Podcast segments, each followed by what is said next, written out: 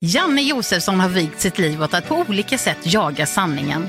Oanmäld har han stövlat in i intet ont anande människors liv. Idag bor Janne på hemlig adress bakom en skottsäker dörr och tar aldrig emot besök. Men det ska det bli ändring på. För i den här podden så är det Janne som inte vet vem som ringer på hans dörr. Herrejävlar vet du! Alltså, det är inte klokt. Hur många pinnar har du? Pinnar. Alltså hur många olika människor har du?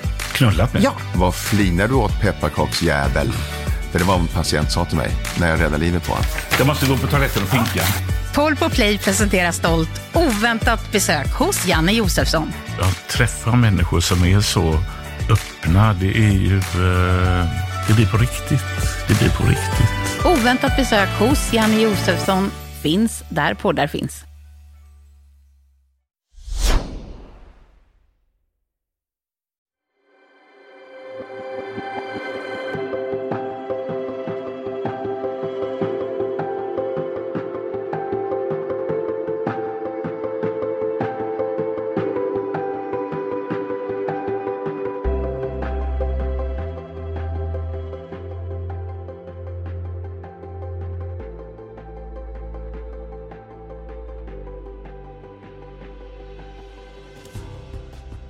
Jag måste säga att jag är smått överväldigad av alla meddelanden som har kommit in i samband med avsnitten som har haft temat att leva med en sjukdom.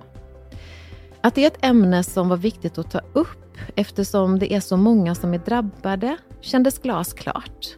Men jag var nog inte riktigt beredd på hur stor responsen skulle bli.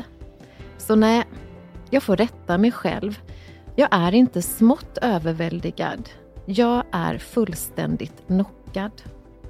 Av alla dessa berörande historier som ni delar med er av, men också hur fint det kan bli när vi kan mötas och våga prata om något som sannoliken inte är enkelt.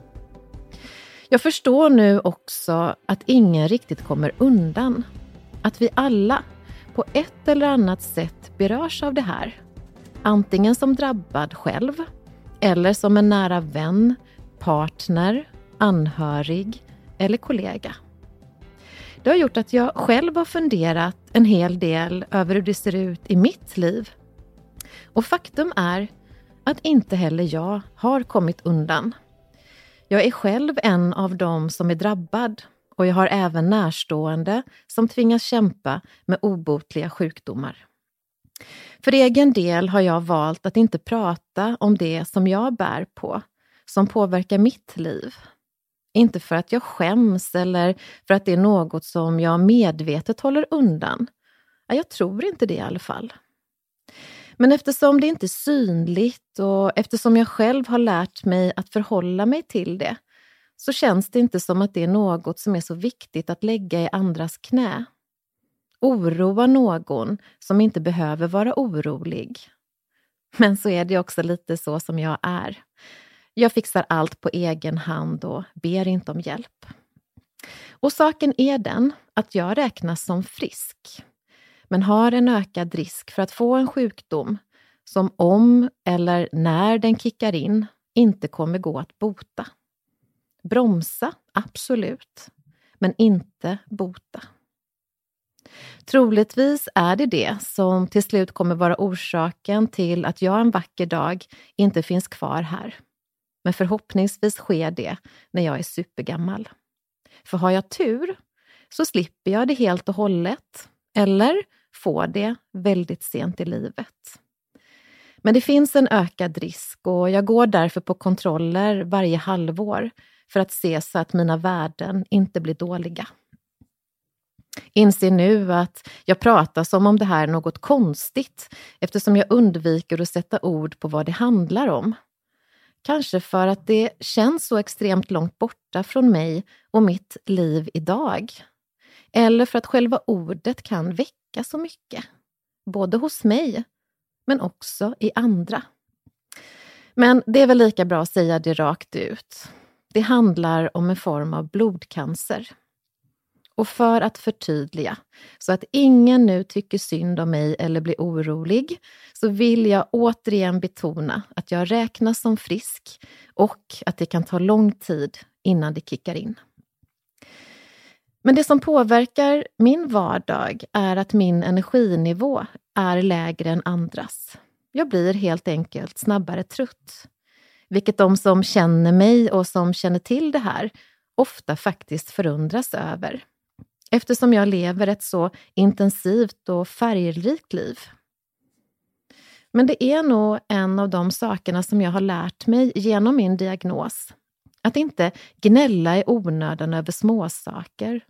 Att inte vänta. Att inte skjuta upp. Att inte vara rädd för att leva. Utan istället försöker jag vara så levande jag bara kan och må så bra som möjligt. Så jag är inte rädd för att kasta mig ut i nya saker eller att fylla min kalender. Jag är istället noga med att pausa regelbundet och ha koll på min återhämtning. Men när jag fick min diagnos blev jag i ärlighetens namn livrädd och läste precis allt som jag kom över, vilket man såklart inte ska göra. Men det kändes liksom som att jag hade fått min dödsdom. Så det var ju inte så konstigt att jag var både ledsen och rätt så uppgiven. För jag tänkte att det var kört. Men tack och lov har jag en väldigt bra läkare som snabbt fick mig på banan igen och fick mig att förstå att jag faktiskt inte är sjuk. Jag är frisk. Men att det just finns en ökad risk och att man därför behöver ha koll på mina värden. Att det i grund och botten är bra. För skulle något kicka igång kan man snabbt sätta in bromsmediciner. Så efter chocken och sorgen kom jag sedan in i en känsla av stor tacksamhet. Som också gjorde att jag började fundera ganska mycket på hur jag vill leva mitt liv och hur jag kan ta ansvar för att det kan bli så bra som möjligt. Jag förändrade en hel del. Såg över egentligen alla mina pusselbitar i livet. Och det var faktiskt också i samband med det här som min träning fick ta extra stort utrymme. För jag har nämligen bestämt mig för att vara så snäll jag bara kan mot min kropp, så länge den vill samarbeta med mig. Ge den bästa tänkbara förutsättningar för att vara stark, smidig och ha ork att leva fullt ut. Helt och hållet såklart utifrån min potential. Så jag mår i ärlighetens namn bättre än någonsin. Mycket bättre än innan jag fick min diagnos. För nu lever jag hälsosamt utan en massa pekpinnar. Ett gott liv, helt enkelt. Och även om det kanske låter konstigt så känner jag en tacksamhet över att jag två gånger om året tvingas påminnas om hur skört livet är. När jag tar mina prover och med lite oro i magen ändå får vänta de där veckorna på att få svar blir det naturligt att återigen fundera över hur jag lever mitt liv. Om jag tar tillvara på det på bästa sätt. Om jag tar hand om mig själv eller om jag hamnat i något hjulspår som jag egentligen inte trivs med. Eller som inte är bra för mig. Och det är ju fint att få den påminnelsen. Mm, så tänker jag i alla fall. Och varje gång som jag får höra att värdena är fortsatt bra känns det som att jag har vunnit högsta vinsten i livets lotteri och blir alltid då lite extra livsglad och pirrig i magen. Tänker också att om det kommer en dag när jag får ett mindre positivt besked, att jag då inte vill ångra att jag inte passade på att göra allt det där härliga innan mediciner behöver sättas in. Jag vill inte kika tillbaka på något i mitt liv med ånger. Och tack vare det som jag har drabbats av blir jag på så vis mer levande, tror jag, i det livet som är mitt de dagar jag får. Och kanske är det något som även du kan ta med dig ifrån det här. Oavsett om du är frisk som en nötkärna eller inte. Att utifrån dina omständigheter ta hand om dig själv på bästa tänkbara sätt. Fysiskt och mentalt. Att göra det som krävs för att ditt liv ska kunna bli så bra som möjligt. Inte skjuta upp. Inte vara så orolig för vad andra människor ska tycka och tänka. Minska på det där gnället och ta tag i det som behövs istället för att du ska vara tillfreds med ditt liv. Här, nu och framåt. Så med dessa ord vill jag nu kärleksfullt för denna gång sätta punkt för just temat att leva med en sjukdom och istället presentera vårt nästa tema och vem som då kommer att gästa podden och berätta om sina erfarenheter kring just det.